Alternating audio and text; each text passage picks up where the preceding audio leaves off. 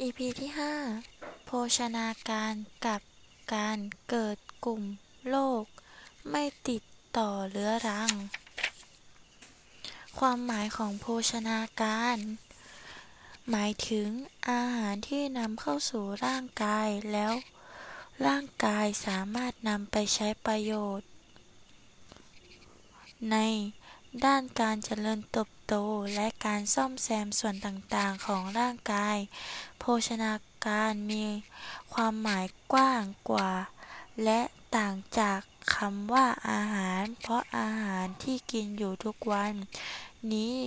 มีทั้งดีและไม่ดี อาหารหลายชนิดกินแล้วรู้สึกอิ่ม แต่ไม่มีประโยชน์หรือทำให้เกิดโทษต่อร่างกายได้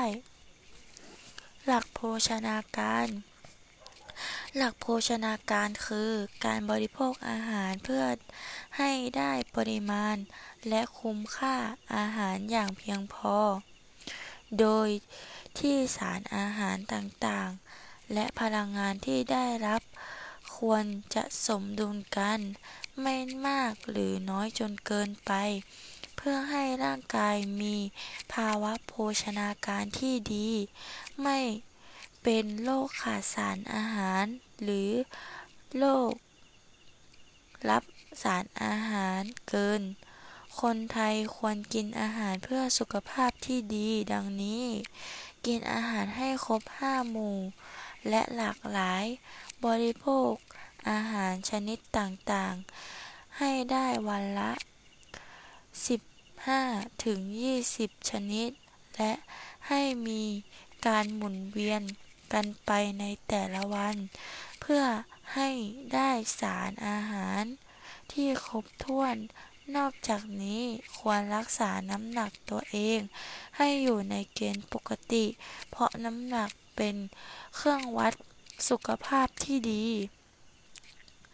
บริโภคข้าวเป็นอาหารหลักสลับกับอาหารประเภทแป้ง เป็นบางมื้อ ข้าวที่บริโภคควรเป็นข้าวซ้อมมือ เพราะได้วิตามิน แร่ธาตุตลอดจน ใยอาหาร ควบคู่ไปกับการได้แป้ง ซึ่งจะเป็นผลดีต่อสุขภาพสำหรับอาหารที่ทำจากแป้ง เช่นก๋วยเตี๋ยว ขนมจีน หรือขนมปัง อาจบริโภคเป็นบางมื้อ อาจอาหารจากธัญพืชเหล่านี้จะช่วยให้แป้งจะถูกย่อยนำไปใช้เป็นพลังงาน แต่ถ้าบริ โภคมากเกินไป ร่างกายก็จะเปลี่ยนแปลงเป็นไขมัน การกินพืชผักให้มากและกินผลไม้ให้เป็นประจำ พืชผักและผลไม้ควรกิน หลายๆ ชนิด ทั้งสีเขียวและสีเหลืองและควรเลือก บริโภคตามฤดูกาลเพราะนอกจากร่างกายจะได้รับวิตามินและแร่ธาตุแล้วยังได้ใยอาหาร ซึ่งสามารถจับสารอาหารได้แก่น้ำดี สารพิษ คอเลสเตอรอล และสามารถดึงน้ำไว้ในลำไส้ได้เป็น จำนวนมาก ซึ่งเป็นการกระตุ้นให้มีการขับถ่ายอุจจาระอย่างสม่ำเสมอ เป็นการลดโอกาสที่มีสารพิษ จะสัมผัสกับผนังลำไส้ นอกจากนี้ พืชผักผลไม้ ยังให้สารอาหาร เช่น สารอาหารต้านปฏิกิริยา ออกซิเดนไซออกซิเดชันและ สารอื่น ๆ ที่มีฤทธิ์ทางสมุนไพร อันจะทำให้ร่างกายอยู่ในภาวะสมดุล และต่อต้านอนุมูลสระอนุมูลอิสระ ไม่ให้ทำลายเนื้อเยื่อและผนังเซลล์ ซึ่งนำไปสู่การป้องกันไม่ไม่ให้ไขมันเกาะผนังหลอดเลือด และป้องกันการเกิดโรคมะเร็งอีกด้วย กินปลา หรือเนื้อสัตว์ไม่ติดมัน ไข่และถั่วเมล็ดแห้ง เป็นประจำ อาหารที่แนะนำนี้จะให้โปรตีนซึ่งมีจุดเน้น คือปลาและอาหารประเภทถั่วต่างๆ เช่น เต้าหู้ขาวและเต้าหู้เหลืองสำหรับเนื้อ สัตว์ควรรับประทาน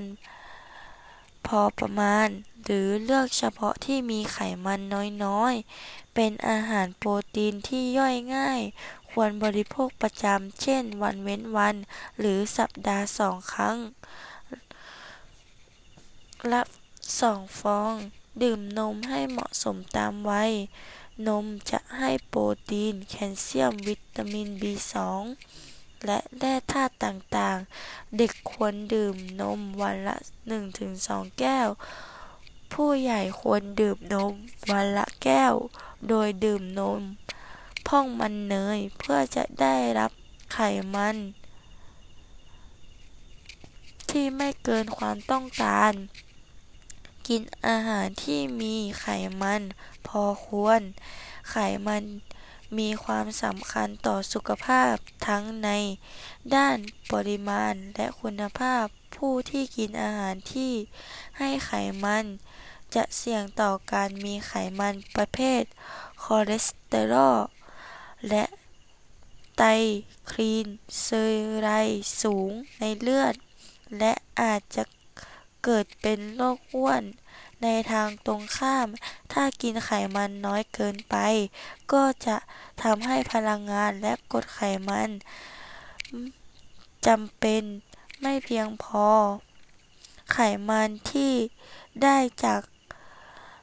มันหมูหรือน้ำมันพืชในการใช้พลังงาน ได้เท่าเทียมแต่แตกต่างกันในด้านคุณค่า หลีกเลี่ยงการกินอาหารรสหวานจัดและเค็มจัด อาหารรสหวานจัด และจะมีน้ำตาลทรายเป็นองค์ประกอบมาก ซึ่ง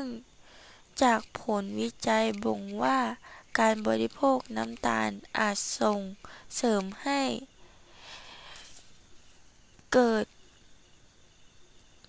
ไตคลีเซไดในตับ และลำไส้เล็กเพิ่มขึ้น จึงเสี่ยงผลอาจทำให้เกิดโรค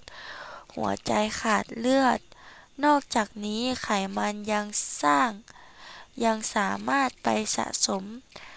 ตามส่วนต่างๆของร่างกายทำให้เกิดโรคอ้วน งดหรือ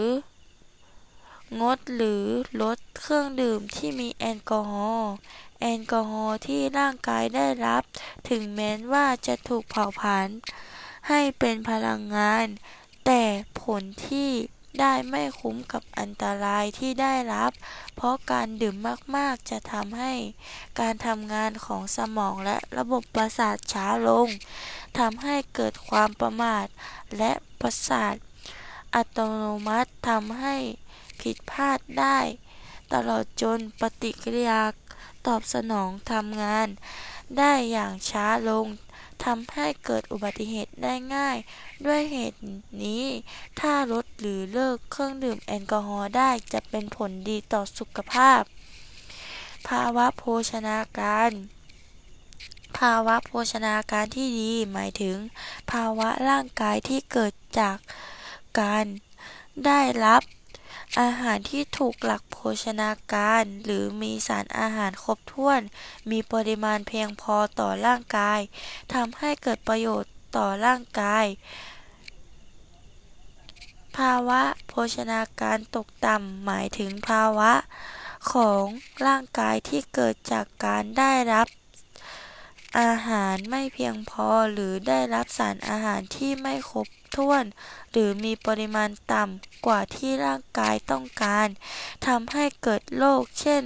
โรคขาดโปรตีนโรคขาดวิตามิน ต่างๆ ภาวะ การภาวะโภชนาการเกินหมายถึง ภาวะของร่างกายที่ได้รับอาหารหรือสารอาหารบางอย่าง เกินกว่าที่ร่างกายต้องการ เกิดการสะสมพลังงานหรือสารอาหารบางอย่างไว้จนเกิดโทษแก่ร่างกาย เช่น โรคไขมันในหลอดเลือดสูง โรคอ้วน โรคหัวใจและหลอดเลือด